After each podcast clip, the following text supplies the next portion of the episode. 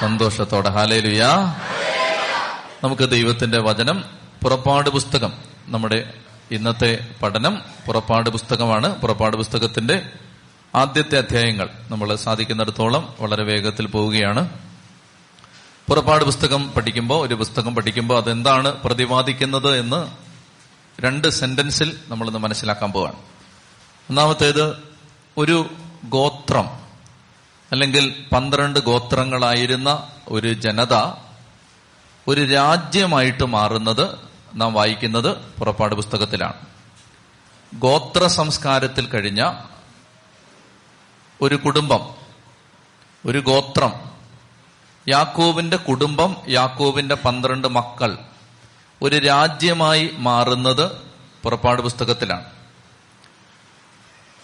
A tribe becomes a nation അതാണ് ഈ പുസ്തകത്തിന്റെ ഒരു പ്രമേയം. ഒരു ട്രൈബ് ഒരു രാജ്യമായിട്ട് മാറുന്നു. ഒന്ന്.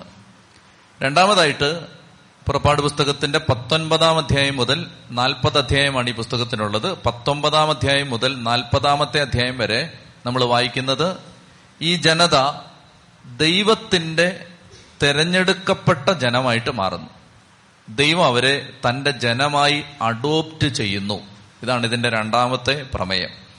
ഈ രണ്ട് കാര്യങ്ങളാണ് പുറപ്പാട് പുസ്തകത്തിൽ നമ്മൾ പഠിക്കാൻ പോകുന്നത്. ഒന്നാമത്തേത് ഈ ഗോത്രം എങ്ങനെ രാജ്യമായിട്ട് മാറി? ഈ കുടുംബങ്ങൾ പന്ത്രണ്ട് ഗോത്രങ്ങൾ യാക്കോബിന്റെ പന്ത്രണ്ട് മക്കൾ എങ്ങനെ ഇസ്രായേൽ എന്നൊരു ജനതയായിട്ട് മാറുന്നു. രണ്ടാമതായിട്ട് ഈ ജനതയെ ദൈവം തന്റെ സ്വന്തം ജനമായി തെരഞ്ഞെടുക്കുന്നു. ഈ രണ്ട് കാര്യങ്ങളാണ് നമ്മൾ നാൽപ്പത് അധ്യായമുള്ള ഈ പുസ്തകത്തിൽ പഠിക്കാൻ പോകുന്നു.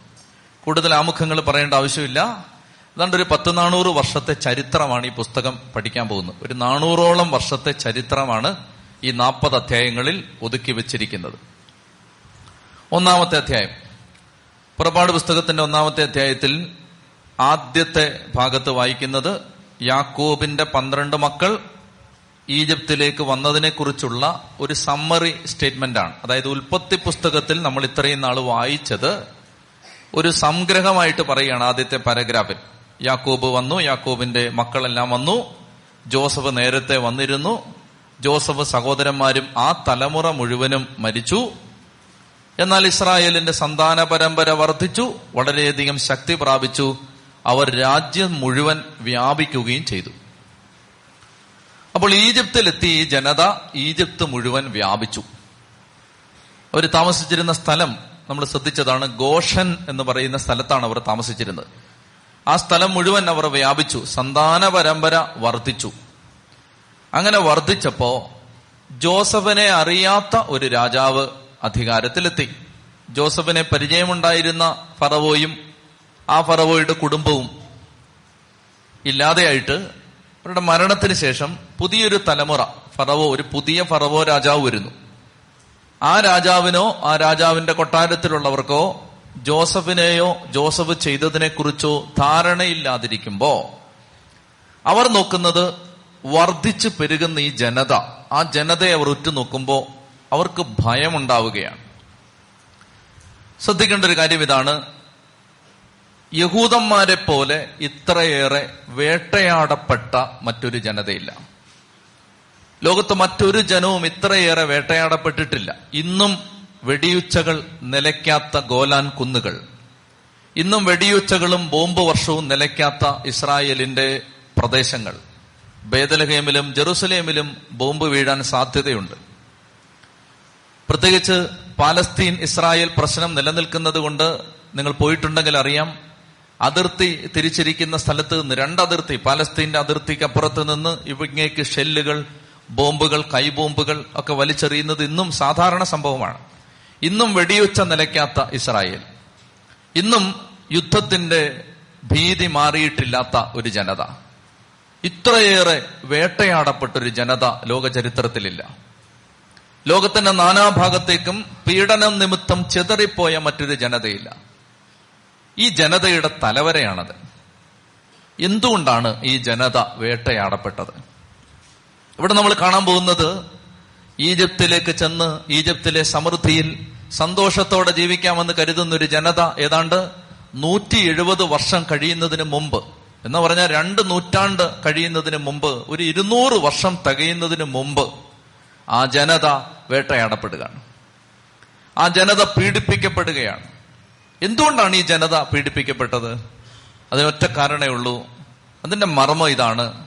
ഒരു തെരഞ്ഞെടുപ്പ് നിങ്ങളുടെ മേലുണ്ടെങ്കിൽ ദൈവം നിങ്ങളെ തെരഞ്ഞെടുത്തിട്ടുണ്ടെങ്കിൽ നിങ്ങളുടെ മേൽ സാത്താൻ നോട്ടമിട്ടിരിക്കും. ഇതൊരു സത്യമാണ്. ഇത് അന്നും സത്യമാണ് ഇന്നും സത്യമാണ്. തെരഞ്ഞെടുക്കപ്പെട്ടവർ വേട്ടയാടപ്പെടും. ചൊത്തി പറഞ്ഞേ ഹാലേലുയാ അതുകൊണ്ട് പീഡനം നിങ്ങൾക്കുണ്ടാകുന്നെങ്കിൽ നിങ്ങൾ വേട്ടയാടപ്പെടുന്നെങ്കിൽ ഒരു വ്യക്തി ചിന്തിക്കുകയാണ് എന്തുകൊണ്ടാണ് എനിക്ക് മാത്രം ഈ സഹനം? എന്തുകൊണ്ടാണ് എന്റെ കുടുംബത്തിൽ മാത്രം ഈ ദുരിതം മാറാത്തത്? മകനെ മകളെ ബൈബിൾ വ്യാഖ്യാന പ്രകാരം അതിനൊരു ഉത്തരേ ഉള്ളൂ. നിന്റെ മേലൊരു അഭിഷേകം വരാൻ സാധ്യതയുണ്ട്. നിന്റെ മേൽ ഒരു കൃപയുടെ മഴ പെയ്യാൻ സാധ്യതയുണ്ട്. നിന്റെ കുടുംബത്തിന്റെ മേൽ ഒരു തെരഞ്ഞെടുപ്പുണ്ട്. അതായത് ഒരു വ്യക്തിയെ ദൈവം തെരഞ്ഞെടുക്കുന്നു എന്ന് ദൈവത്തിന് അറിയാവുന്നത് പോലെ തന്നെ സാത്താനും അറിയാം. അതുകൊണ്ട് ഈ ജനതയെ സാത്താൻ അതിന്റെ ആരംഭകാലം കൺസപ്ഷൻ മുതൽ അതിന്റെ ഉത്ഭവം മുതൽ ഈ ജനതയെ സാത്താൻ വേട്ടയാടിക്കൊണ്ടിരുന്നു. എന്തുകൊണ്ടെന്നറിയാമോ ഈ ജനത്തിൽ നിന്നാണ് രക്ഷകൻ വരാൻ പോകുന്നത്. അച്ഛൻ പറഞ്ഞ പോലെ ഉൽപ്പത്തി മൂന്ന് പതിനഞ്ചിൽ ഒരു പ്രവചനം കിടപ്പുണ്ട്. നീയും സ്ത്രീയും തമ്മിലും നിന്റെ സന്തതിയും സ്ത്രീയുടെ സന്തതിയും തമ്മിലും ഞാൻ ശത്രുത ഉളവാക്കും. അവൻ നിന്റെ തല തകർക്കും. പിശാജിന്റെ തല തകർക്കാൻ പോകുന്ന സന്തതി വരാൻ പോകുന്നത് ഈ ജനതയിൽ നിന്നാണ്. അതുകൊണ്ട് ഈ ജനതയെ സാത്താൻ വേട്ടയാടാൻ തുടങ്ങി. ഏതെല്ലാം വിധത്തിൽ ചരിത്രത്തിൽ ആരുടെയെല്ലാം കരങ്ങളിലൂടെ ഈ ജനതയെ വേട്ടയാടാൻ പറ്റുമോ അവരിലൂടെ എല്ലാം ഈ ജനതയെ സാത്താൻ വേട്ടയാടിക്കൊണ്ടിരുന്നു. ഇപ്പോൾ ഇതാ ഫറവോ. ഇപ്പോൾ അതുകൊണ്ട് ഫറവോയ്ക്ക് ഇങ്ങനെ ഒരു തോന്നലുണ്ടാവുകയാണ്. പ്രിയപ്പെട്ടവരെ അതായത് നിങ്ങൾ ശ്രദ്ധിക്കേണ്ട ഇതാണ് ഒരു അഭിഷേകമുള്ള വ്യക്തി. ആ വ്യക്തിയോട് പെട്ടെന്ന് ആളുകൾക്ക് പിണക്കം വരാം. ഇതൊരു സത്യമാണ്. നിങ്ങൾ ശ്രദ്ധിച്ചോണം. അതായത് എന്റെ ആത്മീയ പിതാക്കന്മാരിൽ ഒരാൾ ഇങ്ങനെ പറയുന്നത് അതായത് വഴിയെ പോകുന്ന പട്ടിക്ക് പോലും നമ്മളോട് പിണക്കമായിരിക്കും. നമ്മളൊന്നും ചെയ്തിട്ടില്ല പട്ടിയെ. നമ്മൾ വെറുതെ നടന്നു പോയതേ ഉള്ളൂ. പക്ഷെ ഒരു പട്ടി അതിലെ ഇങ്ങനെ പോവാണ് നമ്മളിങ്ങനെ പോകുമ്പോൾ ആ പട്ടിക്ക് പോലും അത് ഓടി വന്ന് നമ്മളെ കടിക്കാൻ നോക്കും. ഈ കൃപയുള്ളവനോട് സകല എണ്ണത്തിന് ഒരു പിണക്കം വരാം. ഇതെങ്ങനെയാണെന്നറിയാമോ? ഇത് സാത്താൻ ആളുകളുടെ ഹൃദയത്തിൽ ഒരു പിണക്കം വിതയ്ക്കും. അപ്പൊ അവർക്ക് എന്ത് ചെയ്യുന്ന ഭയം തോന്നും. ഈ അഭിഷേകമുള്ളവനോട് ആളുകൾക്ക് ഭയം തോന്നും അസൂയ തോന്നും. ഇവരിങ്ങനെ വർദ്ധിച്ചാൽ എങ്ങനാണ്? ഇവരിങ്ങനെ വളർന്നാൽ എങ്ങനെയാണ്? അതായത് നിങ്ങൾ ചിന്തിച്ചിട്ടില്ല നിങ്ങളുടെ കുടുംബത്തിൽ എന്തിനാ അവർ നമ്മളെ ഇങ്ങനെ ഉപദ്രവിക്കുന്നത്? നമ്മൾ എന്തെങ്കിലും ചെയ്താണോ? അല്ല. നമ്മൾ എന്തെങ്കിലും ചെയ്തിട്ടാണോ? അല്ല. എന്തിനാ നമ്മളെ അവരിങ്ങനെ ബുദ്ധിമുട്ടിക്കുന്നത്? എന്ന് നിങ്ങളുടെ മനസ്സിലൊരു ചിന്ത വന്നെങ്കിൽ അതിനൊരു ഉത്തരേ ഉള്ളൂ. നിങ്ങളുടെ മേലൊരു കൃപയുള്ളത് കൊണ്ട് നിങ്ങളോട് അവർക്കൊരു ഭയമുണ്ടാവും. ഇതൊരു സത്യമാണ്. ഇത് ഓർത്തിരിക്കണം. അതായത് അനാവശ്യമായിട്ട് നിങ്ങൾ വേദനിപ്പിക്കപ്പെടുമ്പോഴും തെറ്റിദ്ധരിക്കപ്പെടുമ്പോഴും ആരോപണ വിധേയമാകുമ്പോഴും നിങ്ങൾ ഓർത്തിരിക്കണം നിങ്ങളുടെ മേൽ ഒരു നിങ്ങളോടൊരു ഭയം ഉണ്ടാവുകയാണ് മനുഷ്യർക്ക്. അതായത് നമുക്ക് ആ ആളുകൾ ഒരു ഒരു വിരോധം വരികയാണ്. ഒരു ഒരു വിഷമം വരികയാണ്. ഒരു പിണക്കം വരികയാണ്. ഇപ്പൊ ഈ രാജ ഈ രാജാവിനെതിരെ ഇവർ വല്ലതും ചെയ്തോ? എന്തെങ്കിലും ചെയ്തോ? ഈ ജനം രാജാവിനെതിരെ കലാപത്തിന് അവർ ഒരുമിച്ച് കൂടിയിട്ടില്ല. അവർ ഏതെങ്കിലും തരത്തിൽ ഒരു സമരം ചെയ്തിട്ടില്ല. അവർ ആ രാജാവിനെ രാജഭരണത്തെ രാജാധികാരത്തെ അട്ടിമറിക്കാൻ ശ്രമിച്ചിട്ടില്ല. അവർ തങ്ങൾക്ക് തങ്ങളുടെ പൂർവപിതാവായ ജോസഫ് നിശ്ചയിച്ചു കൊടുത്ത ഗോഷൻ പ്രദേശങ്ങളിൽ അവർ തങ്ങളുടെ കന്നുകാലികളെ മേയിച്ചും കൃഷിപ്പണി ചെയ്തും ജീവിച്ചു വരുവേ. പെട്ടെന്ന് ഫറവോയുടെ കൊട്ടാരത്തിൽ ഭീതിയുടെ വിത്തുകൾ വീഴുകയാണ്. ഈ ജനമിങ്ങനെ പെറ്റുപെരുകിയാൽ നമ്മൾ എന്തു ചെയ്യും? ഇത് തെരഞ്ഞെടുക്കപ്പെട്ടവർക്ക് അവരുടെ തലവരെയാണ്. മറ്റുള്ളവർക്ക് നിങ്ങളോട് ഭീതി ഉണ്ടാവും ഭയം ഉണ്ടാവും അസൂയ ഉണ്ടാവും. നിയമാവർത്തന പുസ്തകം ഇരുപത്തി എട്ടാം അധ്യായം പത്താം വാക്യം. നിയമാവർത്തനം ഇരുപത്തെട്ട് പത്ത് എന്റെ നാമം നീ വഹിക്കുന്നത് കാണുമ്പോ സകലരും നിന്നെ ഭയപ്പെടും. എന്റെ നാമം നീ വഹിക്കുന്നത് കാണുമ്പോ സകലരും നിന്നെ ഭയപ്പെടും. അതായത് ദൈവജനത്തോട് ഒരു ഭയമുണ്ട്. എന്തിനാണ് കേരളത്തിലെ ഒരു മൈനോറിറ്റിയായ ക്രിസ്ത്യാനികളെ ചില ആളുകൾ ഭയപ്പെടുന്നത്? എന്തിനും ഭയപ്പെടുന്നത്? നമുക്ക് രാഷ്ട്രീയ അധികാരങ്ങളില്ല. നമുക്ക് വേണ്ടി വാദിക്കാൻ പ്രത്യേകിച്ച് രാഷ്ട്രീയ ശുപാർശ ചെയ്യാൻ ആളില്ല. നമുക്ക് മറ്റ് സ്വാധീന ശക്തികൾ അധികമൊന്നുമില്ല. എന്തിനാണ് ക്രിസ്ത്യാനിയെ ആളുകൾ ഭയപ്പെടുന്നത്? എന്തിനാണ് ഒരു പുരോഹിതനെ മനുഷ്യർ ഭയപ്പെടുന്നത്? എന്തിനാണ് ഒരു സമർപ്പിതയെ മനുഷ്യർ ഭയപ്പെടുന്നത്? പ്രിയപ്പെട്ടവരെ നിങ്ങളത് അറിഞ്ഞിരിക്കണം. വിശ്വാസികളോട് മനുഷ്യർക്ക് വൈരാഗ്യമുണ്ടാവുന്നത് പ്രധാനമായും ഭയത്തിൽ നിന്നാണ്. അതായത് ഈ ജനത ഇങ്ങനെ വളർന്നാൽ ഈ പള്ളികൾ ഇങ്ങനെ ഉയർന്നാൽ ഈ സ്ഥാപനങ്ങൾ ഇങ്ങനെ വളർന്നാൽ ഇത് നമുക്ക് ഭീഷണിയാവും. ചെത്തി പറഞ്ഞേ ഹാലലുയാ ഇതന്നും ഇന്നും സത്യമാണ്. അങ്ങനെ ആ ജനതയോട് അവർക്ക് വൈരാഗ്യമുണ്ടാവുകയും അവർ പ്രധാനമായും രണ്ട് വിധത്തിലാണ് ഈ ജനത്തെ ഉപദ്രവിക്കാൻ തീരുമാനിച്ചത്. രണ്ട് തരത്തിലാണ്. ഒന്ന് നിലവിലുള്ള ജനത്തെ പീഡിപ്പിക്കണം. രണ്ട് വരാൻ പോകുന്ന തലമുറയെ നിയന്ത്രിക്കണം. ഈ രണ്ട് വിധത്തിലാണ് ആ സ്ട്രാറ്റജി അവർ വർക്ക്ഔട്ട് ചെയ്തത് അങ്ങനെയാണ്. അതായത് ഇപ്പൊ ഉള്ള ആളുകളുടെ ശക്തി ദുർബലമാക്കണം. അതിനെന്താ ചെയ്യുന്നത്? മൂന്ന് കാര്യം ചെയ്തവര്. ഒന്നാമത്തെ കാര്യം റാംസേസ് പിത്തോം എന്ന് പേരിട്ട രണ്ട് സംഭരണ നഗരങ്ങൾ നഗരങ്ങൾ നിർമ്മിക്കുകയാണ്. രണ്ട് പട്ടണങ്ങൾ ഉണ്ടാക്കുകയാണ്. അതിന്റെ പണിക്ക് ഇവരെ അടിമകളായിട്ട് നിയമിച്ചു.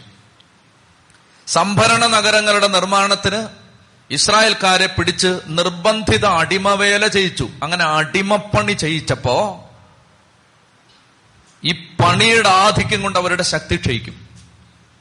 രണ്ടാമത്തേത് ഇഷ്ടിക ചൂളകളിൽ നിർബന്ധിതമായി പണി ചെയ്യാൻ പ്രേരിപ്പിച്ചു. ഇഷ്ടിക ചൂളയിൽ പണിയെടുപ്പിച്ചു. രണ്ട് മൂന്നാമതായിട്ട് നിർബന്ധിത കാർഷിക വേല ചെയ്യിച്ചു. അതായത് ഫറവോയുടെ കൊട്ടാരത്തിനു വേണ്ടിയും ഈജിപ്തിലെ ജനതയ്ക്ക് വേണ്ടിയും ഭക്ഷണ സാധനങ്ങൾ ഉണ്ടാക്കാൻ നിർബന്ധിതമായി തങ്ങൾക്ക് വേണ്ടിയല്ല. അതുകൊണ്ട് ഇസ്രായേൽക്കാർക്ക് ലാഭമില്ല. അടിമപ്പണി എടുപ്പിച്ചു വയലുകളിൽ കാർഷിക രംഗങ്ങളിൽ.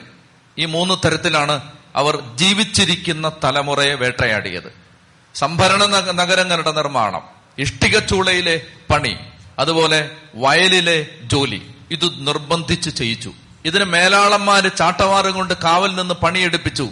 രണ്ടാമത്തേത് ഒന്നാം അധ്യായത്തിൽ തുടർന്ന് നമ്മൾ വായിക്കുന്ന ഇങ്ങനെയാണ്. രണ്ടാമത്തേത് സൂതികർമ്മിണികളായ അതായത് പ്രസവം എടുക്കാൻ പോകുന്ന സ്ത്രീകളെ. എബ്രായ സ്ത്രീകളെ വിളിച്ചു വരുത്തിയിട്ട് ഫറവോ പറഞ്ഞു ഇസ്രായേൽക്കാർക്ക് ജനിക്കുന്ന ആൺകുട്ടികളെ എല്ലാം ജനിക്കുമ്പോ തന്നെ കൊന്നേക്കണം. സന്താന നിയന്ത്രണം. ഒന്ന് ജീവിച്ചിരിക്കുന്നവരെ ഡിസ്ട്രാക്ട് ചെയ്യണം. ഒന്നാമത്തെ സ്ട്രാറ്റജി രണ്ട് വരാൻ പോകുന്ന തലമുറയെ നിയന്ത്രിക്കണം.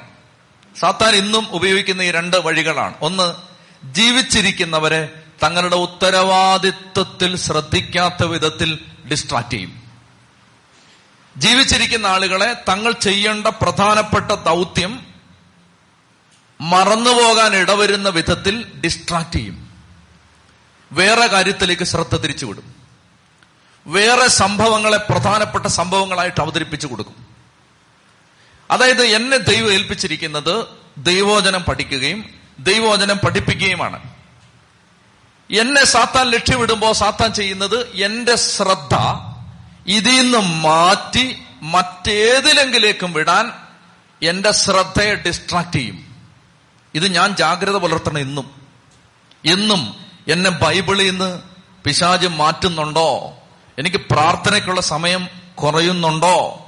ഞാൻ ദൈവോചനം പഠിക്കാൻ ഒറ്റയ്ക്കിരിക്കാനുള്ള സമയം എനിക്ക് നഷ്ടപ്പെടുന്നുണ്ടോ? ഇത് ഞാൻ ജാഗ്രത പുലർത്തിയില്ലെങ്കിൽ എന്റെ മിനിസ്ട്രിയെ പിശാജ് തകർക്കാൻ പോകുന്നത് എന്റെ ശ്രദ്ധ കളയും. ശ്രദ്ധ വേറെ കാര്യത്തിൽ. എന്നിട്ട് ഞാൻ പറയുകയാണ് ഞാൻ തീരുമാനിക്കുകയാണ് ഈ തോട്ടം മുഴുവൻ നമുക്ക് ഈ നമുക്ക് നമുക്ക് വാഴ വെച്ച് കളയാം. ഞാൻ വിചാരിക്കുകയാണ്.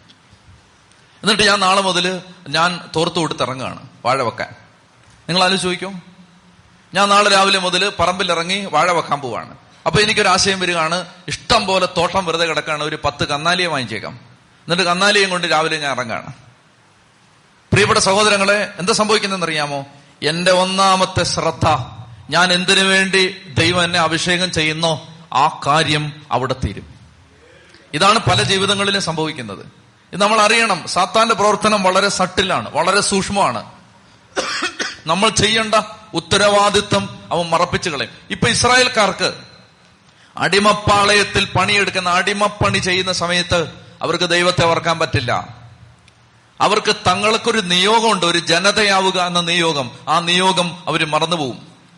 അവർ ഒരുമിച്ച് താമസിക്കുമ്പോ ഒരുമിച്ച് ഗോത്ര സംസ്കൃതിയിൽ അവർ ജീവിക്കുമ്പോ ഒരുമിച്ച് കൂടാരമടിച്ച് താമസിക്കുമ്പോ ആ ജനത ദൈവത്തെയും സഹോദരങ്ങളെയും ശ്രദ്ധിച്ച് തങ്ങൾക്ക് വേണ്ടി ദൈവം ഒരുക്കിയ പദ്ധതിയിലേക്ക് പോകുന്നതിന് പകരം ഈ അടിമപ്പാളയത്തിൽ നിന്ന് എങ്ങനെ രക്ഷപ്പെടാം എന്ന വേവലാതിയിൽ അവർ രാപകലില്ലാതെ തോരാത്ത കണ്ണുനീരുമായി കഴിയേണ്ട ഒരു ഗതികേട് ഗത്യന്തരമില്ലാത്ത അവസ്ഥയിലേക്ക് പിശാചെത്തിക്കുകയാണ് ഇതെന്റെയും നിങ്ങളുടെയും ജീവിതത്തിൽ സംഭവിക്കാം. നമ്മളുടെ ഓറിയന്റേഷൻ മാറരുത്. ശ്രദ്ധ മാറരുത്. ഓരോ പ്രഭാതത്തിലും മുട്ടുകുത്തി ദൈവത്തോട് പറയണം ദൈവമേ എല്ലാ ആയുധങ്ങളും ദൈവത്തിന്റെ എല്ലാ ആയുധങ്ങളും ധരിപ്പിക്കണം. സാത്താന്റെ കുടില തന്ത്രങ്ങളെ ചെറുത്തു നിൽക്കാൻ ദൈവത്തിന്റെ എല്ലാ ആയുധങ്ങളും എന്നെ ധരിപ്പിക്കണം. ചെത്തി പറഞ്ഞേ ഹാലേലുയാ അത് ശ്രദ്ധിക്കണം പ്രിയപ്പെട്ട മക്കളെ. ദൈവം നമ്മളെ ഏൽപ്പിച്ചിരിക്കുന്ന ഉത്തരവാദിത്വത്തിൽ നിന്ന് ശ്രദ്ധ വ്യതിചലിപ്പിക്കാൻ സാത്താൻ എപ്പോഴും പരിശ്രമിക്കും. ഇത് അനേക ആളുകൾക്ക് ശുശ്രൂഷ ജീവിതത്തിൽ മുന്നോട്ട് വരാൻ ആഗ്രഹിച്ച അനേകം വ്യക്തികൾക്ക് ഇത് സംഭവിച്ചിട്ടുണ്ട്. അനേകം വ്യക്തികൾക്ക്. ഉദാഹരണത്തിന് ഞാൻ ഉദാഹരണം പറഞ്ഞാൽ അതായത് നമ്മുടെ ഇപ്പോ നമുക്ക് ഗാന ശുശ്രൂഷ ചെയ്യുന്ന ബ്രദർ പോൾസൺ ബ്രദർ. അദ്ദേഹത്തിന്റെ ജീവിതത്തിൽ ഞാനൊരു അനുഭവം പറയാം. അതായത് അനേകം ആളുകൾ അദ്ദേഹത്തെ കാസറ്റിൽ സി ഡിയിൽ പാടിപ്പിക്കാൻ ശ്രമിച്ചിട്ടുണ്ട്. എന്നാൽ അദ്ദേഹം അതിന് വഴങ്ങി കൊടുത്തിട്ടില്ല നിന്നു കൊടുത്തിട്ടില്ല അതിനൊരു കാരണമുണ്ട് എന്തെന്നറിയാമോ ഒരിക്കൽ ഇതുപോലൊരു കാസറ്റ് പരിപാടിയായിട്ട് ഇറങ്ങിയതാണ് അന്ന് ഭാഗ്യം കൊണ്ടാണ് രക്ഷപ്പെട്ടത്. ശുശ്രൂഷ തകർന്നു പോകാതെ. ശുശ്രൂഷ തകർന്നു പോകാതെ അന്ന് ഭാഗ്യം കൊണ്ടാണ് ദൈവ കൃപ കൊണ്ടാണ് അന്ന് രക്ഷപ്പെട്ടത്. കാസറ്റുമായിട്ട് ഇറങ്ങിയാൽ ഇന്ന് പോൾസൺ പാടുമ്പോഴുള്ള അഭിഷേകം ഇന്നുണ്ടാവണമെന്ന് നിർബന്ധമില്ല. കാസറ്റ് കച്ചവടം ബിസിനസ് ആയിട്ട് മാറാം. ചെത്തി പറഞ്ഞേ ഹാലേലുയാ അതായത് നല്ല കാര്യങ്ങളാണ്. നല്ലതാണ് പിശാജ് കൊണ്ടുവരുന്നത്. പിശാജ് പറയാണ് നീ അങ്ങോട്ട് ശ്രദ്ധിക്ക്. ഇത് ഇത് ശ്രദ്ധിക്ക്. നീ ഇന്ന കാര്യം ശ്രദ്ധിക്ക്. നീ ഈ വിഷയം ശ്രദ്ധിക്ക്. നീ ഈ ഈ കാര്യം ശ്രദ്ധിക്ക്. നീ ഈ കാര്യത്തിൽ ഇടപെട്. പ്രിയപ്പെട്ട സഹോദരങ്ങളെ ഡിസ്ട്രാക്റ്റഡ് ആവരുത്. പുറപ്പാട് പുസ്തകം ഒന്നാം അധ്യായത്തിൽ നിന്ന് പരിശുദ്ധാത്മാവ് നമ്മളോട് പറയുകയാണ് നിന്റെ ജീവിതത്തെ ദൈവം ഏൽപ്പിച്ചിരിക്കുന്ന കാര്യത്തിൽ നിന്ന് ഡിസ്ട്രാക്റ്റഡ് ആവരുത്. എപ്പോഴും ശ്രദ്ധിച്ചോണം. നിരന്തര ജാഗ്രത പുലർത്തിക്കോണം. എപ്പോഴും ആയിരം കാര്യങ്ങളിൽ ഇടപെട്ടിട്ട് നിനക്ക് ദൈവത്തെ കേൾക്കാൻ പറ്റില്ല. ആയിരം പേരോട് സംസാരിച്ചിട്ട് നിനക്ക് ദൈവത്തെ കേൾക്കാൻ പറ്റില്ല. ആയിരം കാര്യങ്ങൾ വ്യാപരിച്ചിട്ട് നിനക്ക് ദൈവവേല ചെയ്യാൻ പറ്റില്ല. അതിനൊരു ഏകാഗ്രത ആവശ്യമുണ്ട്. ആ ഏകാഗ്രതയിൽ നിന്ന് തടയുന്നത് എന്തും വിഗ്രഹമാണ്. ആ ഏകാഗ്രത നഷ്ടപ്പെടുത്തുന്നത് എന്തും ഐഡലാണ് വിഗ്രഹമാണ് പിശാജാണ് ചുത്തി പറഞ്ഞേ ഹാലേലുയാ. ഹാലേലുയാ. എന്റെ പ്രിയപ്പെട്ട സഹോദരങ്ങൾ അതുകൊണ്ട് ഇത് ശ്രദ്ധിക്കണം. ഒന്നാമത്തെ കാര്യം അവരെ അവരെ ഇട്ട് പണിയെടുപ്പിച്ചു. പണിയെടുപ്പിച്ച് പണിയെടുപ്പിച്ച് പണിയെടുപ്പിച്ച് പ്രാർത്ഥിക്കാൻ സമയമില്ലാതായി. പണിയെടുത്ത് പണിയെടുത്ത് ബൈബിൾ വായിക്കാൻ സമയമില്ലാതായി. പണിയെടുത്ത് പണിയെടുത്ത് ദൈവത്തെ കേൾക്കാൻ സമയമില്ലാതായി. പ്രിയപ്പെട്ട സഹോദരങ്ങളെ ഇത് സംഭവിച്ചിട്ടുണ്ട് അനേകർക്ക്. വൈദികർക്ക് സംഭവിച്ചിട്ടുണ്ട് സിസ്റ്റേഴ്സിന് സംഭവിച്ചിട്ടുണ്ട് അൽമായ ശുശ്രൂഷകർക്ക് സംഭവിച്ചിട്ടുണ്ട് ധ്യാന കേന്ദ്രങ്ങൾക്ക് സംഭവിച്ചിട്ടുണ്ട് ശുശ്രൂഷാവേദികൾക്ക് സംഭവിച്ചിട്ടുണ്ട്. ഇങ്ങനെ പണിയെടുത്ത് പണിയെടുത്ത് പണിയെടുത്ത് അങ്ങ് പോയി. അപ്പൊ അവർ ദൈവത്തിന്റെ പദ്ധതി എന്താണ്? ദൈവം അടുത്ത എന്താണ് ആഗ്രഹിക്കുന്നത്? അടുത്ത സ്റ്റെപ്പ് എന്താണ്? കർത്താവ് എന്താണ് ആഗ്രഹിക്കുന്നത്? അത് കേൾക്കാൻ പറ്റാതായി പോയി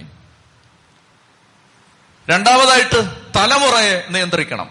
ഇസ്രായേലിൽ ഹെബ്രായ സ്ത്രീകൾക്ക് ഒരു ആൺകുട്ടി ജനിച്ചാൽ അപ്പൊ തന്നെ അതിനെ കൊന്നോണം. സന്താന നിയന്ത്രണം. എന്തായാലും ദൈവം സഹായിച്ച് കേരളത്തിലെ ക്രിസ്ത്യാനിയുടെ കുടുംബ ജീവിതത്തിന്റെ സാഹചര്യങ്ങൾ മാറി വരുന്നുണ്ട്. ഇപ്പൊ കൂടുതൽ മക്കളെ സ്വീകരിക്കണമെന്നത് ഒരു താല്പര്യമായിട്ട് വരുന്നുണ്ട്. ഒരു കാലത്ത് സാത്താൻ അതിശക്തമായിട്ട് ഉപയോഗിച്ചുകൊണ്ടിരുന്ന ഒരു ആയുധം ഇതായിരുന്നു മക്കൾ ഏറ്റവും കുറച്ച് മക്കൾ. ഇന്നത് മാറി വരികയാണ് എന്തായാലും. ഇന്ന് വിദേശ രാജ്യങ്ങളിലൊക്കെ ചെല്ലുമ്പോൾ ഒത്തിരി സന്തോഷത്തോടെ കാണാൻ പറ്റും. നാല് മക്കൾ അഞ്ച് മക്കൾ ആറ് മക്കൾ എട്ട് മക്കളൊക്കെയുള്ള ആളുകളെ കണ്ടിട്ടുണ്ട്. ഞാൻ കുവൈറ്റിൽ ഒരു കൺവെൻഷന് മരിയൻ കൺവെൻഷൻ പ്രസംഗിക്കാൻ ചെന്നപ്പോ ഞാൻ അന്ന് പ്രസംഗിച്ചത് സന്താന ലബ്ധിയെ കുറിച്ചാണ് ഈ നിങ്ങൾക്ക് മക്കൾ നിങ്ങളുടെ സംഖ്യ കുറഞ്ഞു പോകരുത് അതിനെക്കുറിച്ചാണ്. അപ്പൊ അത് കഴിഞ്ഞപ്പോ ഒരു ചെറുപ്പക്കാരൻ എന്റെ അടുത്ത് വന്ന് അവൻ പറഞ്ഞു എന്റെ അമ്മയ്ക്കും അപ്പനും പത്തൊമ്പത് മക്കളുണ്ട്. ഞാൻ പത്തൊമ്പതാമത്തെ ആളാണെന്ന് പറഞ്ഞു. പത്തൊമ്പത് നയന്റീൻ വൺ നയൻ അത് കൂടുതൽ കാണാനുള്ള ഭാഗ്യം കിട്ടിയിട്ടില്ല. പത്തൊമ്പതാണ്. ഈ കൂടുതലുണ്ടെ പറയണം. എന്റെ ജീവിതത്തിൽ എനിക്കറിയാവുന്ന ഏറ്റവും വലിയ നമ്പർ അതാണ്. പത്തൊമ്പത് മക്കൾ. സന്താന നിയന്ത്രണം. അപ്പൊ ഇങ്ങനെ ഈ രണ്ട് സ്ട്രാറ്റജി ഇസ്രായേൽക്കാരെ അടിമത്തത്തിൽ കെട്ടിയിടാൻ ഇഷ്ടിക ചൂളയിൽ പണിയെടുപ്പിച്ചു. സംഭരണ നഗരങ്ങളുടെ നിർമ്മാണത്തിന് നിർബന്ധിത അടിമവേല ചെയ്യിച്ചു മൂന്നാമതായിട്ട് കൃഷി വയലുകളിൽ കാർഷിക രംഗത്ത് പണിയെടുപ്പിച്ചു. പിന്നീട് ആൺകുട്ടികളെല്ലാം വധിക്കാൻ തീരുമാനിച്ചു. എന്നാൽ ആൺകുട്ടികൾ കൊല്ലപ്പെടുന്നത് കർത്താവ് തടഞ്ഞു. സൂതികർമ്മിണികൾ ഈ സ്ത്രീകളെ പ്രസവ സമയത്ത് അസിസ്റ്റ് ചെയ്യുന്ന ആ സ്ത്രീകൾ അവർക്ക് ഈ കുട്ടികളോട് കരുണയുണ്ടാവാൻ കർത്താവ് ഇടയാക്കി അതുകൊണ്ട് അവർ കൊന്നുകളഞ്ഞില്ല. അപ്പൊ രാജാവ് വിളിച്ചിട്ട് ചോദിച്ചു എന്താ കൊല്ലാത്തത്? അപ്പൊ പറഞ്ഞു ഈ ഹെബ്രായ സ്ത്രീകൾ അവർ നല്ല ആരോഗ്യമുള്ളവരാണ്. ഞങ്ങളൊരു സമയമൊക്കെ കണക്കുകൂട്ടിയാണ്. പത്ത് മണിക്ക് ഡെലിവറി എന്നൊക്കെ പറഞ്ഞ് ഞങ്ങൾ ചെല്ലും. ഒമ്പതര ആകുമ്പോഴേക്കും അവർ പ്രസവിക്കും. അവർ ഭയങ്കര മിടുക്കരാണ്. അതുകൊണ്ട് ഞങ്ങൾ ചെല്ലുന്നതിന് മുമ്പ് തന്നെ എന്നിട്ട് കുട്ടികളെ അവർ മാറ്റിക്കളയും. അതുകൊണ്ട് ഞങ്ങൾക്ക് കൊല്ലാൻ പറ്റുന്നില്ല. അപ്പൊ രാജാവ് ഇങ്ങനെ പറഞ്ഞു ജനിക്കുന്ന ആൺകുട്ടികളെ എല്ലാം നൈൽ നദിയിൽ എറിഞ്ഞു കളയണം. അടുത്ത കൽപ്പന. പിറക്കുന്ന ആൺകുട്ടികളെ മുഴുവൻ നൈൽ നദിയിൽ എറിഞ്ഞു കളയണം. അടുത്ത കൽപ്പന ഇങ്ങനെയാണ്. ഇനിയൊരു മർമ്മം അടുത്തത് പ്രധാനപ്പെട്ട ഒരു കാര്യം നിങ്ങൾ ശ്രദ്ധിക്കണം. നൈൽ നദിയിൽ എറിഞ്ഞു കളയാൻ രാജാവ് കൽപ്പിച്ചതുകൊണ്ടാണ് നൈൽ നദിയിൽ മോശയെ എറിഞ്ഞത്. അങ്ങനെ മോശയെ എറിഞ്ഞതുകൊണ്ടാണ് ഫറവോയുടെ പുത്രി മോശയെ കണ്ടെടുത്തത്. ഫറവോയുടെ പുത്രി കണ്ടെടുത്തത് കൊണ്ടാണ് നാൽപ്പത് വർഷം ഈജിപ്തിലെ കൊട്ടാരത്തിൽ സകല ആയോധന കലകളും ലൗകിക വിജ്ഞാനവും ഭാഷാപ്രാവീണ്യവും നേതൃത്വ പരിചയവും പരിശീലിച്ച് മോശ കിട്ടാവുന്ന ഏറ്റവും നല്ല എഡ്യൂക്കേഷൻ കിട്ടി നാൽപ്പത് കൊല്ലം വളർന്നത്.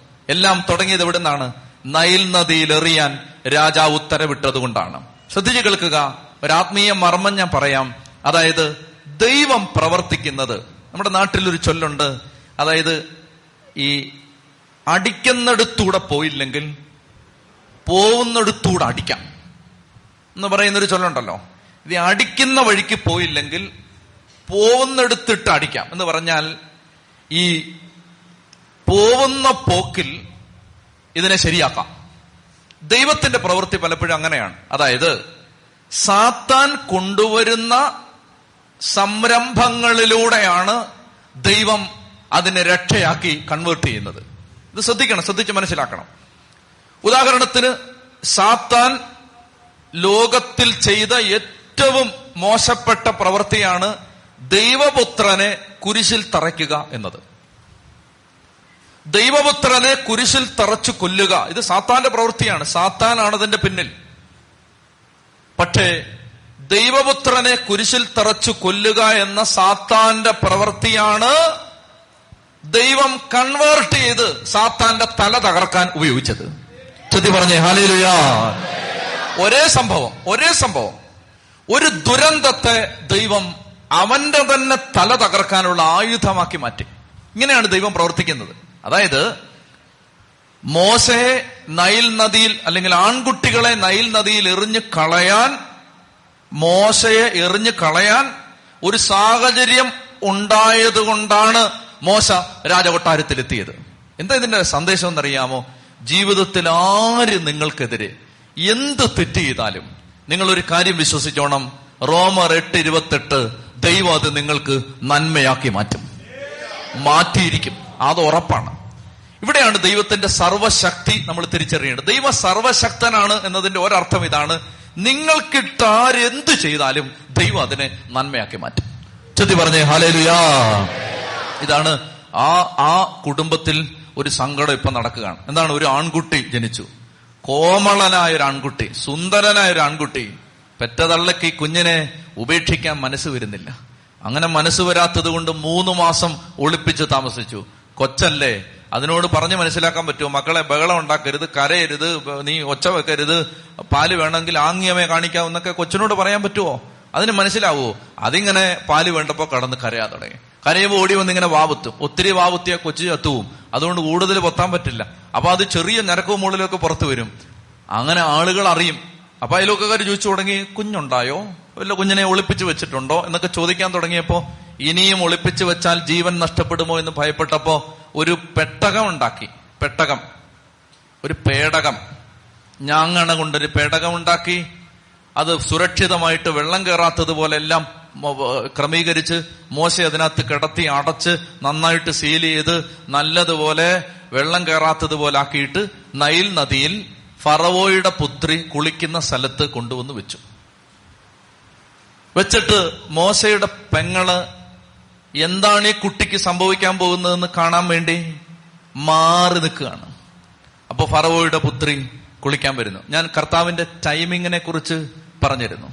പെർഫെക്റ്റ് ടൈമിംഗ് ആണ് കർത്താവിന്റെത് അതായത് ആ സമയത്ത് അന്നേരം ഫറവോയുടെ പുത്രി തീരുമാനിച്ചില്ല. എന്നാ പിന്നെ ഉച്ച കഴിഞ്ഞ് രണ്ടു മണിക്ക് കുളിക്കാന്ന് വിചാരിച്ചില്ല. ആ ടൈമിംഗ് ആണ് ഇപ്പൊ അപ്പൊ തന്നെ കുളിക്കാൻ വരും. ഈ ഞാങ്ങണ കൊണ്ടുവന്ന് പേടകം കൊണ്ടുവന്ന് വെച്ചു. ഫറവോയുടെ പുത്രി കുളിക്കാൻ വന്നു. അവളിങ്ങനെ നീന്തി പോകുമ്പോ എന്തോ ഒരു സാധനം അതെന്നാടി എന്ന് നോക്കാൻ പറഞ്ഞു. തോഴിമാര് ചെന്ന് നോക്കി തുറന്നു നോക്കി. ഒരു കുഞ്ഞിങ്ങനെ നല്ലൊരു ചിരി ചിരിച്ചു. അയ്യോ നല്ലൊരു കുഞ്ഞാന്ന് പറഞ്ഞു. ആ കുഞ്ഞിനെയും കൊണ്ടുവരാൻ പറഞ്ഞു. മുഖത്തേക്ക് നോക്കിയപ്പോ അവൻ ഇങ്ങനെ അവിടെ ആ തൊട്ടിലേക്ക് കിടന്നുകൊണ്ട് പറവയുടെ പുത്രിയെ സൈറ്റ് അടിച്ച് കാണിച്ചു. അവൾ അതിനകത്ത് വീണു. അവൾ അതിനകത്ത് വീണു. വീണിട്ട് പറഞ്ഞു ഈ കൊച്ചിനെ എങ്ങനെ കളയുന്നത് ഇത് ഹെബ്രായ കുട്ടിയാണ്. ഇതിനെ എങ്ങനെ കളയുന്നത്? ഇതിനെ ആരെങ്കിലും വളർത്തിയായിരുന്നെങ്കിൽ ഞാൻ ഇവനെ എന്റെ മകനായിട്ട് അങ്ങ് സ്വീകരിച്ചേനെ. കൊണ്ടുപോയി വളർത്താൻ എനിക്ക് പറ്റില്ല. അപ്പോഴാണ് ഇതെല്ലാം സൂക്ഷിച്ചു നോക്കിക്കൊണ്ട അവന്റെ സഹോദരി മാറി നിൽക്കുന്നുണ്ട്. അവൾ ഓടി വന്നിട്ട് പറഞ്ഞു ഞാൻ ഈ കുട്ടിയെ വളർത്താൻ ഒരാളെ കൊണ്ടുവന്ന് തരട്ടെ ചോദിച്ചു. അവൾ നേരെ വീട്ടിൽ പോയിട്ട് മോശയുടെ അമ്മയെ തന്നെ വിളിച്ചോണ്ട് വന്നു. മോശയുടെ അമ്മ വന്നു ഈ കുട്ടിയെ വാങ്ങി വളർത്തിക്കോളാം. എന്നിട്ട് പറഞ്ഞു ഇതിന് നല്ല ഇത് സാധാരണ കുട്ടി പോലല്ല ഈ കുട്ടിയെ കണ്ടാൽ തന്നെ അറിയാം. ഇത്തിരി ബുദ്ധിമുട്ടുണ്ട് ഇതിനെ വളർത്താൻ നല്ല പേയ്മെന്റ് തരണമെന്ന് പറഞ്ഞ് അങ്ങനെ മോശയെ വളർത്തുന്നതിന് പറ്റതുള്ള ഇഷ്ടം പോലെ കാശും വാങ്ങിച്ചു. അങ്ങനെയുള്ള ഒരു അമ്മ അമ്മ അങ്ങനെ മോശപ്പെട്ട അമ്മ ആയതുകൊണ്ടല്ല മറിച്ച് ഇതെല്ലാം ദൈവം ഒരുക്കുന്ന വഴികളാണ്. അതായത് ഇവനെ വളർത്താനായിട്ട് ഇങ്ങോട്ട് പൈസ കൊടുത്തവര്. കൊല്ലാനാണ് പറഞ്ഞിരുന്നത്. ആരെയാണോ കൊല്ലാൻ പറഞ്ഞിരുന്നത് ആ കൊല്ലാൻ പറഞ്ഞിരുന്നവനെ അങ്ങോട്ട് കാശ് കൊടുത്ത് വളർത്തുകയാണ്. പ്രായപൂർത്തിയായ സമയത്ത് അപ്പൊ അവൾ മോശ എന്ന് പേരിട്ടു. മോശ എന്ന് പറഞ്ഞാൽ വെള്ളത്തിൽ നിന്ന് എടുക്കപ്പെട്ടവൻ എന്നാണ് ആ പേരിന്റെ അർത്ഥം. വെള്ളത്തിൽ നിന്ന് എടുക്കപ്പെട്ടവൻ. പണ്ടത്തെ കാലത്ത് പേരും ആളും തമ്മിൽ നല്ല ബന്ധമുണ്ടായിരുന്നു. ഇന്നത്തെ കാലത്ത് അങ്ങനെ വല്ല ബന്ധമുണ്ടോ? ഒരു കരുണയില്ലാത്തവന്റെ പേരാണ് കരുണാകരൻ. അല്ലെ? പങ്കജാക്ഷി. പങ്കജാക്ഷി എന്ന് പറഞ്ഞ പങ്കജം സമം താമര. അക്ഷി സമം കണ്ണ്. താമരയുടെ കണ്ണുള്ളവൻ ഇങ്ങോട്ട് നോക്കി അങ്ങോട്ട് കാണുന്ന കോങ്കണിക്കാണ് പങ്കജാക്ഷി എന്ന് പേരിട്ട്. അപ്പോ പേരും ആളും തമ്മിൽ ഒരു ബന്ധമില്ല ഇന്നത്തെ കാലത്ത് ഒരു ബന്ധം. അന്നത്തെ കാലത്ത് പേരും ആളും തമ്മിൽ നല്ല യോഹന്നാൻ ദൈവത്തിന്റെ ദാനം ദൈവത്തിന്റെ കൃപ യോഹന്നാൻ. മത്തായി ദൈവത്തിന്റെ ദാനം. ദാനിയേൽ ബുദ്ധിയുള്ളവൻ. ആ അതാണ്. അങ്ങനെ പണ്ട് ഏഹ് വളരെ എക്സെപ്ഷൻസേ ഉള്ളൂ ഇന്ന്. പേരും ആളും തമ്മിൽ ബന്ധമുള്ളത്. പണ്ടത്തെ കാലത്തെല്ലാം വളരെ കൃത്യ ആളും പേരും തമ്മിൽ നല്ല ബന്ധം. യേശു എന്ന് പറഞ്ഞ ദൈവം രക്ഷിക്കുന്നു. അങ്ങനെയായിരുന്നു പേര് പേരിന്റെ അർത്ഥം. അപ്പോ മോശ എന്ന് പറഞ്ഞാൽ വെള്ളത്തിൽ നിന്ന് എടുക്കപ്പെട്ടവൻ. അങ്ങനെ ആ പേരിട്ടു. പേരിട്ടിട്ട് അവനെ വളർത്തുകയാണ്. പുത്രനായിട്ട് സ്വീകരിച്ചു. വളർന്നപ്പോ അവൾ ഫറവോയുടെ പുത്രിയുടെ അടുത്ത് മോശയെ കൊണ്ടുവന്നു. മോശയെ കൊട്ടാരത്തിൽ വളർത്തുകയാണ്. കൊട്ടാരത്തിൽ മോശ വളരുമ്പോ നിങ്ങൾ ശ്രദ്ധിക്കേണ്ടത് നാൽപ്പത് വയസ്സുവരെയാണ് കൊട്ടാരത്തിൽ മോശ വളരുന്നത്. മോശയുടെ ജീവിതത്തെ മൂന്നായിട്ട് തിരിക്കാം. ആദ്യത്തെ ഭാഗം കൊട്ടാരത്തിലെ ജീവിതം നാൽപ്പത് വർഷം. അത് കഴിഞ്ഞിട്ട് മരുഭൂമിയിലെ ജീവിതം അടുത്ത നാൽപ്പത് വർഷം ആടിനെ മേയിച്ചുള്ള ജീവിതം. അപ്പൊ എൺപത് വയസ്സായി. എൺപത് വയസ്സാവുമ്പോ വിളി കിട്ടുന്നു തിരിച്ചു വരുന്നു ജനത്തെ ഇവിടുന്ന് പുറത്തു കടത്തി മരുഭൂമിയിലൂടെ നയിക്കുന്നു ഒടുവിൽ കാനാൻ നാട്ടിൽ എത്തും മുമ്പ് മരിക്കുന്നു. അടുത്ത നാൽപ്പത് വർഷം. നൂറ്റി ഇരുപത് വയസ്സ് വരെയാണ് മോശ ജീവിച്ചിരുന്നത്. ആദ്യത്തെ നാൽപ്പത് വർഷമാണ്. കൃത്യമായിട്ട് പറഞ്ഞാൽ അത് മൂന്നിലൊന്ന്. ആദ്യത്തെ ഭാഗം. മോശയുടെ ജീവിതത്തിന്റെ മൂന്നിലൊന്നിലെ ആദ്യ ഭാഗം. കൊട്ടാരത്തിലാണ് ചെലവഴിക്കുന്നത്. ഞാൻ നേരത്തെ പറഞ്ഞതുപോലെ കൊട്ടാരത്തിൽ മോശ ജീവിക്കുന്ന സമയത്ത് മോശയ്ക്ക് നല്ല വിദ്യാഭ്യാസം കിട്ടി. ഈജിപ്ത് ആ കാലഘട്ടത്തിലെ ഏറ്റവും സമ്പന്നമായ സംസ്കാരമാണ്. എന്ന് പറഞ്ഞാൽ നമ്മൾ ഇന്ന് അമേരിക്കയിൽ പോയി പഠിക്കുന്നു അല്ലെങ്കിൽ ഇംഗ്ലണ്ടിൽ പോയി പഠിക്കുന്നു ലോകത്തെ ഏറ്റവും നല്ല ടോപ്പ് യൂണിവേഴ്സിറ്റികളിൽ പോയി പഠിക്കുന്നു എന്ന് പറഞ്ഞാൽ ആ വിദ്യാഭ്യാസം എത്ര ഉന്നതമായിട്ട് കിട്ടുമോ അതുപോലെ ഉന്നത വിദ്യാഭ്യാസത്തിന്റെ സ്ഥലമാണ് ഈജിപ്ത്. കൊട്ടാരത്തിൽ രാജാവിന്റെ മകളുടെ മകനായിട്ടാണ് ഇവൻ വളരുന്നത്. രാജാവിന്റെ കൊച്ചുമകനാണ്. അപ്പൊ രാജാവിന്റെ കൊച്ചുമകന് ഏറ്റവും നല്ല എഡ്യൂക്കേഷൻ കിട്ടി. ആയോധന കലകളിൽ പരിശീലനം കിട്ടി എന്ന് പറഞ്ഞാൽ നല്ല നല്ല കായിക പരിശീലനം കിട്ടി. അതുകൊണ്ടാണ് നമ്മൾ അടുത്ത അധ്യായത്തിൽ കാണുന്നുണ്ട് ഒരൊറ്റ അടിക്ക് ഒരു ഈജിപ്തുകാരനെ കൊല്ലും. നമ്മൾ അഞ്ഞൂറ് അടി അടിച്ചാലും അവൻ പിന്നെ എഴുന്നേറ്റ് വന്ന് നമ്മളെ ഇടിക്കും. അപ്പോഴാണ് ഒരൊറ്റ അടിക്ക് ഈജിപ്തുകാരനെ കൊല്ലുകയാണ്. അപ്പോ ആയോധന കലകളിൽ കായിക പരിശീലനത്തിൽ നല്ല പരിശീലനം കിട്ടി. അതുപോലെ തന്നെ കൊട്ടാരത്തിലാണ് വളരുന്നത്. ഭരണം നിയന്ത്രിക്കുന്ന സ്ഥലമാണ് കൊട്ടാരം. അതുകൊണ്ട് അഡ്മിനിസ്ട്രേറ്റീവ് സ്കില്ല് കിട്ടി. ഭരണപരിചയം കിട്ടി. ഇതിൽ എന്തിനെന്നറിയാമോ?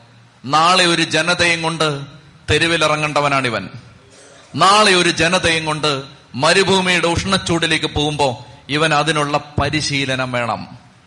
പ്രിയപ്പെട്ട സഹോദരങ്ങളെ ജീവിതത്തിന്റെ ഓരോ കാലത്തും ദൈവം നമ്മളെ പരിശീലിപ്പിക്കുന്നത് നിനക്ക് മേൽ നിനക്ക് മേൽ ദൈവം തരാൻ പോകുന്ന ഒരു ശുശ്രൂഷയെ ഓർത്തിട്ടാണ്.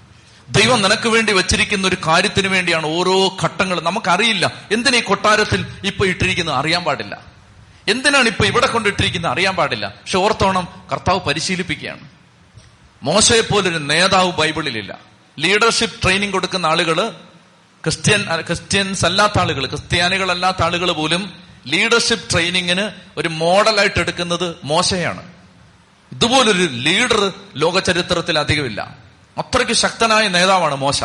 ആ നേതാവ് ആദ്യത്തെ നാൽപ്പത് വർഷം പരിശീലിപ്പിക്കപ്പെട്ടു കൊട്ടാരത്തിൽ. അങ്ങനെ കൊട്ടാരത്തിൽ ഫറവോയുടെ മകളുടെ മകനായി വളർന്നു വന്ന മോശ ഒരു ദിവസം പ്രായപൂർത്തിയായപ്പോ സഹോദരന്മാരെ സന്ദർശിക്കാൻ വേണ്ടി പോയി. ഇഷ്ടിക ചൂളയിൽ പണിയെടുക്കുന്ന സഹോദരന്മാരെ കാണാൻ വേണ്ടി പോയി. അപ്പൊ അവനറിയാം അവൻ ഹെബ്രായനാണ്. അവനിങ്ങനെ പോകുന്ന സമയത്ത് ഈജിപ്തുകാരനായ ഒരു മേലാൾ ഒരു കങ്കാണി ഈ സൂപ്പർവൈസർ അദ്ദേഹം ഇസ്രായേൽക്കാരനായ ഒരാളെ ഉപദ്രവിക്കുന്നത് മോശ കണ്ടു. പെട്ടെന്ന് അവന്റെ സ്വന്തം സമൂഹത്തോടുള്ള സ്നേഹം ഉണർന്നിട്ട് അവൻ ചെന്നിട്ട് ഒറ്റ അടി കൊടുത്തു ഈജിപ്തുകാരൻ മരിച്ചു. ഈജിപ്തുകാരൻ മരിച്ചു വീണപ്പോൾ മോശ ഒരു കുഴിയുണ്ടാക്കി അവനെ അപ്പ തന്നെ അവിടങ്ങ് അടക്കി. ചുറ്റുപാട് നോക്കിയപ്പോൾ ആരും കണ്ടിട്ടില്ല ആരും അറിഞ്ഞിട്ടില്ല. അപ്പൊ അവിടുന്ന് പതുക്കെ അങ്ങ് പോയി. അടുത്ത ദിവസം ഇവൻ പിന്നെയും നടക്കുകയാണ്. പിന്നെ നടക്കുന്ന സമയത്ത് വേറൊരു രണ്ട് ഹെബ്രായർ തമ്മിൽ ഇസ്രായേൽക്കാർ രണ്ടുപേര് തമ്മിൽ വഴക്കിടുകയാണ്. അപ്പൊ അവൻ അവരെ പിടിച്ചു മാറ്റി നിർത്തിയിട്ട് പറഞ്ഞു എന്തിനാണ് ഇങ്ങനെ വഴക്കുണ്ടാക്കുന്നതെന്ന് ചോദിച്ചു. അപ്പം ഒരുത്തൻ ചോദിക്കുകയാണ് നിന്നെ ആരാണ് ഞങ്ങളുടെ സൂപ്പർവൈസറായിട്ട് നിയമിച്ചത്? നിന്നെ ആരിൽ നിയമിച്ചിട്ടുണ്ടോ? ഈജിപ്തുകാരനെ കൊന്ന പോലെ നീ എന്നെ കൊല്ലാൻ പോകണമെന്ന് ചോദിച്ചു. ആരും അറിഞ്ഞിട്ടില്ലെന്നാ വിചാരിച്ചേ. പക്ഷേ ഈ സംഭവം പരസ്യമായി അവന് മനസ്സിലായി. പരസ്യമായി എന്നും മനസ്സിലായപ്പോ മോശ പേടിച്ചു. ഈ സംഭവം കൊട്ടാരത്തിൽ രാജാവിന്റെ ചെവിയിലെത്തി മോശയെ കൊന്നുകളയണമെന്ന് രാജാവ് തീരുമാനിച്ചു. മോശ കൊട്ടാരത്തിൽ നിന്ന് ഒളിച്ചോടുന്നു.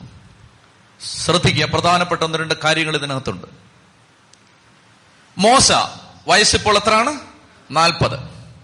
നാൽപ്പത് വയസ്സുള്ള എഡ്യൂക്കേറ്റഡ് ആയ ശാരീരിക ക്ഷമതയുള്ള കായിക ക്ഷമതയുള്ള ആരോഗ്യമുള്ള നല്ല ഭരണപാഠവമുള്ള അറിവുള്ള കരുത്തുള്ള നാൽപ്പത് വയസ്സുള്ള മോശ. ആ മോശ ഒരു ദിവസം ഒരു ഈജിപ്തുകാരനെ കൊന്നു.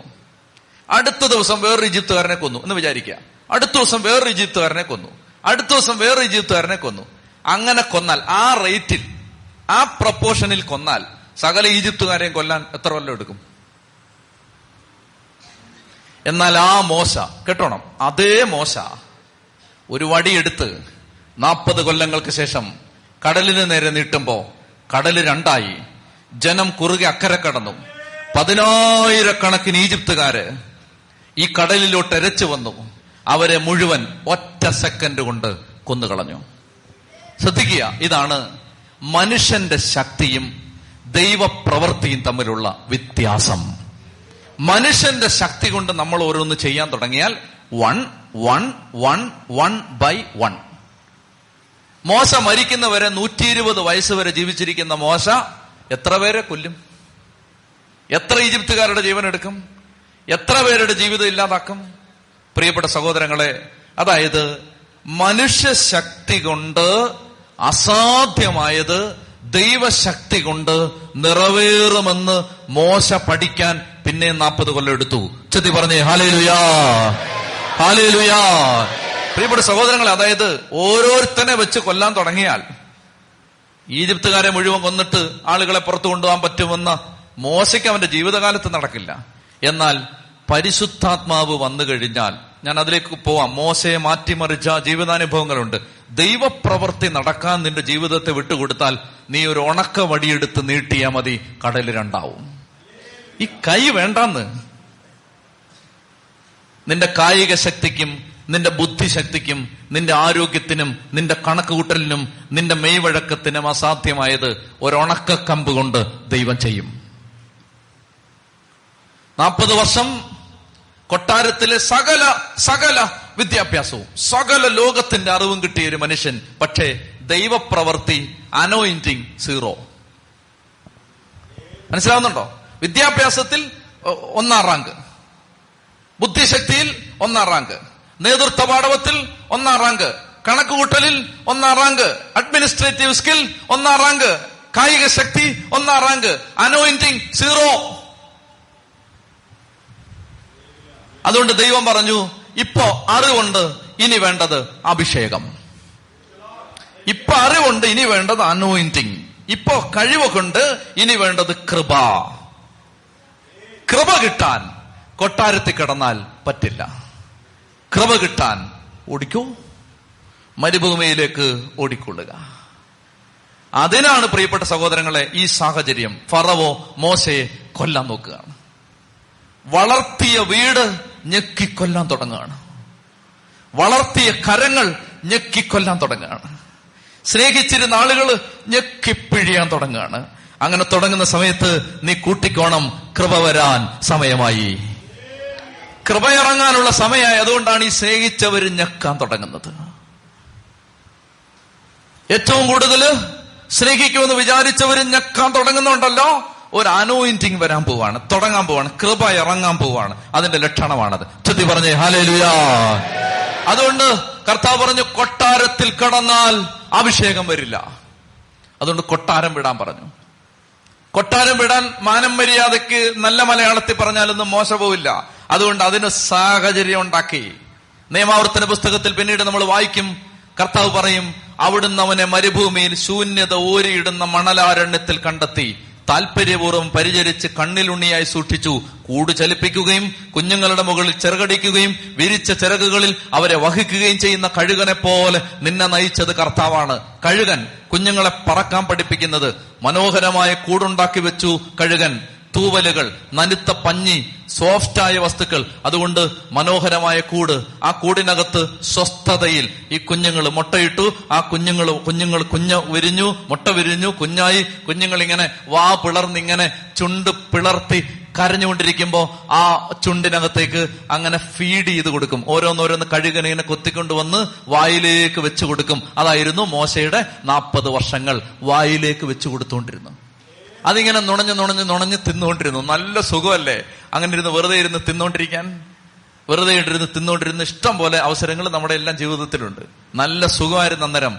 അന്നേരമാണ് ഒരു ദിവസം അമ്മ കഴുകൻ കുഞ്ഞു കഴുകനോട് ചോദിച്ചു മക്കളെ പറക്കണ്ടേന്ന് ചോദിച്ചു. അയ്യോ പറക്കുമൊന്നും വേണ്ട തിന്നാ മതി എന്ന് പറഞ്ഞു. അയ്യോ തിന്നുകൊണ്ടിരുന്നാ പറ്റില്ല മക്കളെ പറക്കണമെന്ന് പറഞ്ഞു. അല്ല അമ്മ തിന്നാ മതി എന്ന് പറഞ്ഞു.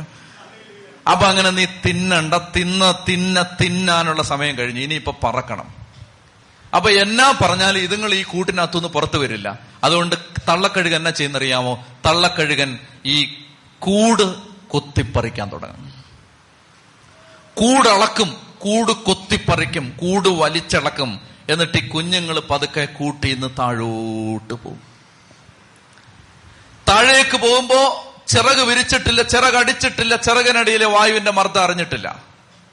ആ കുഞ്ഞിങ്ങനെ താഴോട്ട് താഴോട്ട് താഴോട്ട് പോയി താഴെ ഒരു കൂർത്തു നിൽക്കുന്ന കല്ലിൽ ഈ കുഞ്ഞ് തട്ടി തകർന്ന് തീർന്നു പോകാൻ സാധ്യതയുള്ള ഒരു സമയത്ത് അമ്മ കഴുകം വന്നിട്ട് ഒരു മിന്നൽ പോലെ വന്നിട്ട് ഇങ്ങനെ ചിറകിനകത്ത് പൊക്കിയെടുത്ത് കൊണ്ടു. ചെയ്യോ ചത്തുപോയെന്നാ വിചാരിച്ചെന്ന് കുഞ്ഞുങ്ങൾ പറയുമ്പോ പറയും മക്കളെ അങ്ങനെ കൊല്ലില്ല അങ്ങനെ കൊല്ലില്ല. മേളിലോട്ട് പറന്നോളാൻ പറയും. അങ്ങനെ പറന്ന് മേളിലോട്ട് ചെല്ലുമ്പോ വീണ്ടും ചിറക് കുടയും താഴേക്ക് കുഞ്ഞുങ്ങൾ വീഴും. വീണ്ടും ഈ കുഞ്ഞുങ്ങൾ തീരാൻ പോകുന്നു എന്ന് തോന്നുമ്പോൾ കഴുകൻ തോളിലെടുക്കും. അങ്ങനെ വീണ്ടും ഇതാണ് ഈ പ്രോസസ് അങ്ങനെ കൊണ്ടുപോകും. അങ്ങനെ പറന്ന് പറന്ന് പറന്ന് കൊണ്ടുപോകും. വീണ്ടും ചിറക് കുടയും വീണ്ടും താഴേക്ക് വീഴും. അങ്ങനെ ഒരു വേള. താഴേക്ക് വന്ന് അമ്മ വരുമെന്ന് പ്രതീക്ഷിച്ചിങ്ങനെ ഇരിക്കുന്ന കുഞ്ഞ് രക്ഷപ്പെടുമെന്ന് വിചാരിച്ചിരിക്കുന്ന കുഞ്ഞ് താഴേക്ക് വരുമ്പോ താഴെ വീണ് നശിക്കാൻ തുടങ്ങുമ്പോഴും അമ്മ വരുന്നില്ല. അമ്മ അകലങ്ങളിലേക്ക് പറന്നു പോകുന്നത് ഈ കുഞ്ഞ് കാണുകയാണ്. നശിക്കും തകരും ഇല്ലാതാവും ഇപ്പൊ തന്നെ ജീവൻ നഷ്ടപ്പെടും എന്ന ഒരവസ്ഥ എത്തുമ്പോ അറിയാതെ കുഞ്ഞ് ചിറകടിക്കും. ചിറകടിക്കുമ്പോ ചിറകിനടിയിൽ ചെറിയൊരു സമ്മർദ്ദം. ഷോ ചിറക് കുടഞ്ഞപ്പോ ഒരു സ്റ്റെപ്പ് പതുക്കെ മേളിലോട്ട്. ഷോ ഇത് കൊള്ളാലോ. വീണ്ടും ചിറകടിച്ചപ്പോ വീണ്ടും മേളിലോട്ട്. അങ്ങനെ ഈ കുഞ്ഞ് പതുക്കെ പതുക്കെ ചിറകടിക്കാൻ തുടങ്ങും. അങ്ങനെ ചിറകടിച്ച് ചിറകടിച്ച് ചിറകടിച്ച് ഈ കുഞ്ഞിങ്ങനെ ഉയർന്ന് പറന്ന് പറന്ന് പറന്ന് ചെല്ലുമ്പോ ആ കുഞ്ഞ് അമ്മയെ കാണും. അമ്മയുടെ മേളി പറക്കും. അങ്ങനെ പറന്ന് പറന്ന് പറന്ന് പോകുമ്പോ ആ കുഞ്ഞ് ചക്രവാളങ്ങളിലേക്ക് പറന്നു പോകുന്നത് അമ്മ കണ്ടു നിൽക്കും. പ്രിയപ്പെട്ട മക്കളെ കൂട് ചലിപ്പിച്ചത് നിനക്ക് ആകാശം തരാനാണ്. കൂട് ചലിപ്പിച്ചത് നിന്റെ കൂട് ദൈവം തകർത്തത് നിനക്ക് ആകാശം തരാനാണ്. ചുറ്റി പറഞ്ഞേ ഹലേലുയാ അതുകൊണ്ട് കൊട്ടാരത്തിൽ നിന്ന് ഒളിച്ചോടേണ്ടി വരുമ്പോ വിഷമിക്കരുത്. ഈ ജോലി പോകുമ്പോ നീ തകരരുത്. ഈ ആക്ഷേപം കേൾക്കുമ്പോ നീ ഉടനെ നശിച്ചു പോയി എന്ന് വിചാരിക്കരുത്. ഒരു സ്ഥലം നിന്നെ പുറം തള്ളുമ്പോ നീ വിചാരിക്കരുത് നിന്റെ ജീവിതം തീർന്നെന്ന്. നീ ഒരു ഒരു കൂട്ടായ്മയിൽ നിന്ന് പുറത്താവുമ്പോ നീ വിചാരിക്കരുത് നിന്റെ ജീവിതം തീർന്നു. അതായത് എവിടെങ്കിലുമൊക്കെ നമ്മൾ സുരക്ഷിതത്വം കണ്ടെത്തിയാൽ അപ്പ ദൈവം ചിറക് കുടയും. എന്നിട്ട് അവിടെ നിറക്കും അടുത്തൊരു ലെവലിലേക്ക് നിനക്ക് വളരണോ? അതിന് കൊട്ടാരം വിട്ടേ പറ്റൂ. ചെത്തി പറഞ്ഞേ ഹാലിലുയാ ഹാലിലുയാ. അങ്ങനെ കൊട്ടാരത്തിൽ നിന്ന് പുറത്തിറങ്ങാനുള്ള ഒരു സാഹചര്യം മോശയ്ക്ക് വരികയാണ്. അങ്ങനെ മോശ കൊട്ടാരം വിട്ട് മിതിയാനിലേക്ക് ഓടിപ്പോവുകയാണ്. മിതിയാനിലെ പുരോഹിതന് ഏഴ് മക്കളുണ്ടായിരുന്നു. അവർ ആടിന് വെള്ളം കൊടുക്കാനായി വെള്ളം കോരി നിറയ്ക്കാൻ വേണ്ടി കിണറ്റിൻകരയിലേക്ക് ചെന്നപ്പോ ആട്ടിടയന്മാര് അവരെ അടിച്ചോടിച്ചു. ടൈമിംഗ് ആണ് ടൈമിംഗ് കർത്താവിന്റെ ടൈമിംഗ് ആണ്. അപ്പോൾ ആ സമയത്ത് മോശ വന്ന് ക്ഷീണിച്ച് കിണറ്റിന്റെ കരയിലിരിക്കുകയാണ്. ആട്ടിടയന്മാർ ഇവരെ അടിച്ചോടിക്കുകയാണ്. മോശ നല്ല ആരോഗ്യമുള്ള ആളാണ്. മോശ ചെന്നിട്ട് ആട്ടിടയന്മാരെ ഒറ്റയ്ക്ക് നിന്ന് രജനീകാന്ത് ആയിരം ശത്രുക്കളെ അടിച്ചിടുന്നത് പോലെ മോശ ഒറ്റയ്ക്ക് നിന്ന് സകല എണ്ണത്തിനെയും അടിച്ച് തകർത്ത് ഓടിച്ചു കളഞ്ഞു. അങ്ങനെ മോശ ഇങ്ങനെ ഹീറോ ആയിട്ട് നിൽക്കുകയാണ്. പണ്ട് മ്യൂസിക് ഒന്നും ഇല്ല. മോശ ഇങ്ങനെ വെറും മ്യൂസിക് ഒന്നും ഇല്ലാതെ അങ്ങനെ നിൽക്കുകയാണ്. അങ്ങനെ നിൽക്കുന്ന സമയത്ത് ഈ ചേച്ചിമാരെല്ലാം ഒരു താങ്ക് യു പോലും പറയാതെ ഓടി അങ്ങ് വീട്ടിലേക്ക് ചെന്നു.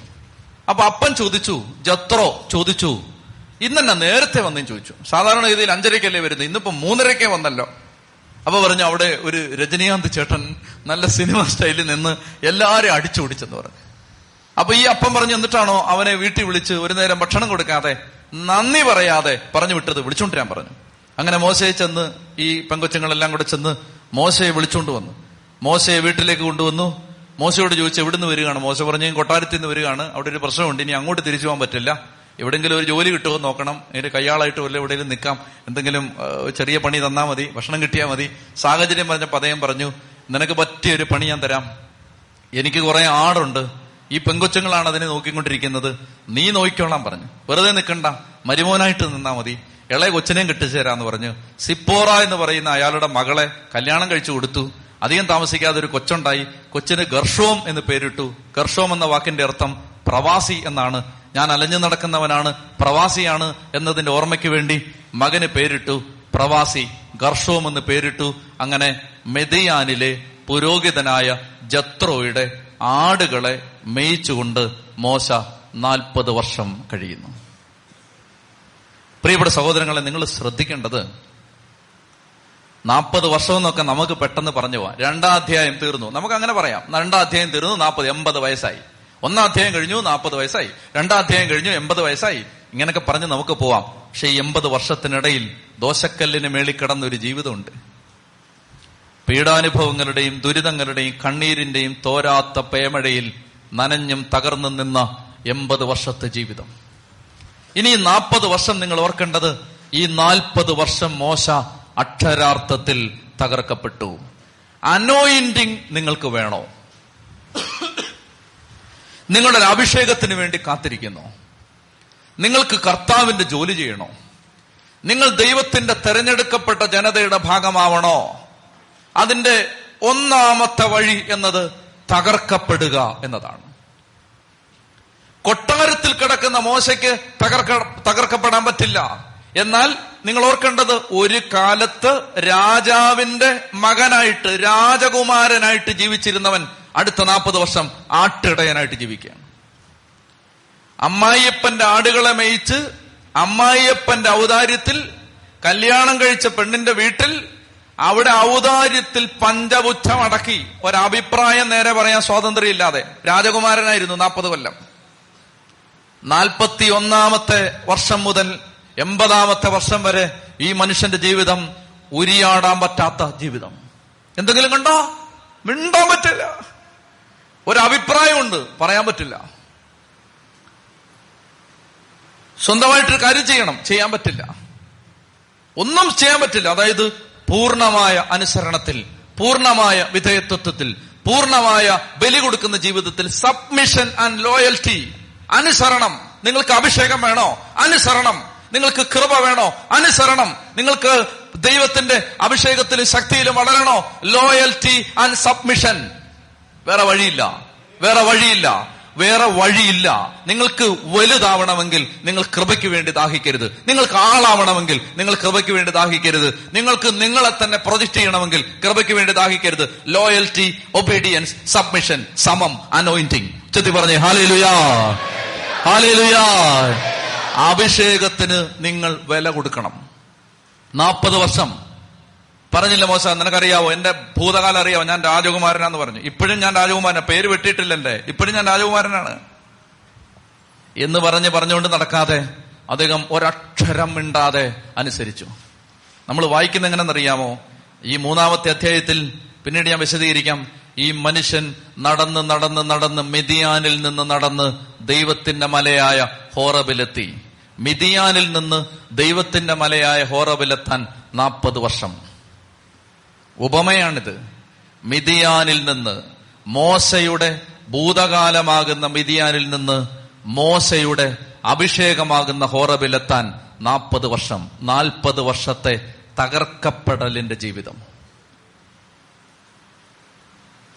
മറിയം യേശുവിന്റെ പാതാന്തികത്തിൽ ഭരണി മൺകുടം ഉടച്ചപ്പോഴാണ് അത് സുഗന്ധമായത്. ഉടച്ചപ്പോഴാണ് സുഗന്ധമായത്. പാറയിൽ മോശ അടിച്ചപ്പോഴാണ് പാറ തകർന്ന് വെള്ളമൊഴുകിയത്. പാറ തകർന്നപ്പോഴാണ് വെള്ളമൊഴുകിയത്. ആറ്റം സ്പ്ലിറ്റ് ചെയ്യുമ്പോഴാണ് അത് പവറാവുന്നത്. അപ്പം മുറിച്ചപ്പോഴാണ് അത് വർദ്ധിച്ചത്. ബ്രേക്കിംഗ്. തകർക്കപ്പെടണം. തകർക്കപ്പെടാൻ ഒരായിരം സാഹചര്യം ദൈവം ജീവിതത്തിൽ കൊണ്ടുവന്ന് തരും പ്രിയപ്പെട്ട സഹോദരങ്ങളെ. തകർക്കപ്പെടാൻ തയ്യാറാവുമ്പോൾ അഭിഷേകം ഇറങ്ങും. നമ്മൾ ഉൽപ്പത്തി പുസ്തകം ഒന്നാം അധ്യായം തീർന്നു. രണ്ടാം അധ്യായത്തിന്റെ അവസാന ഭാഗത്തേക്ക് എത്തി. ഇനി ഞാനൊരു പ്രധാനപ്പെട്ട ആശയം പറയാനുണ്ട്. അത് പറഞ്ഞ ഇപ്പൊ തീരില്ല. അതുകൊണ്ട് രണ്ടാം അധ്യായത്തിന്റെ ഇരുപത്തിരണ്ടാമത്തെ വാക്യത്തിൽ നമ്മൾ നിർത്തുകയാണിപ്പോ രണ്ടാം അധ്യായം ഇരുപത്തിമൂന്ന് മുതൽ അടുത്ത ആഴ്ച നമ്മൾ പഠിക്കും. പുറപ്പാട് പുസ്തകത്തിന്റെ ഒന്ന് രണ്ട് അധ്യായങ്ങൾ നമ്മൾ അവസാനിപ്പിക്കുക.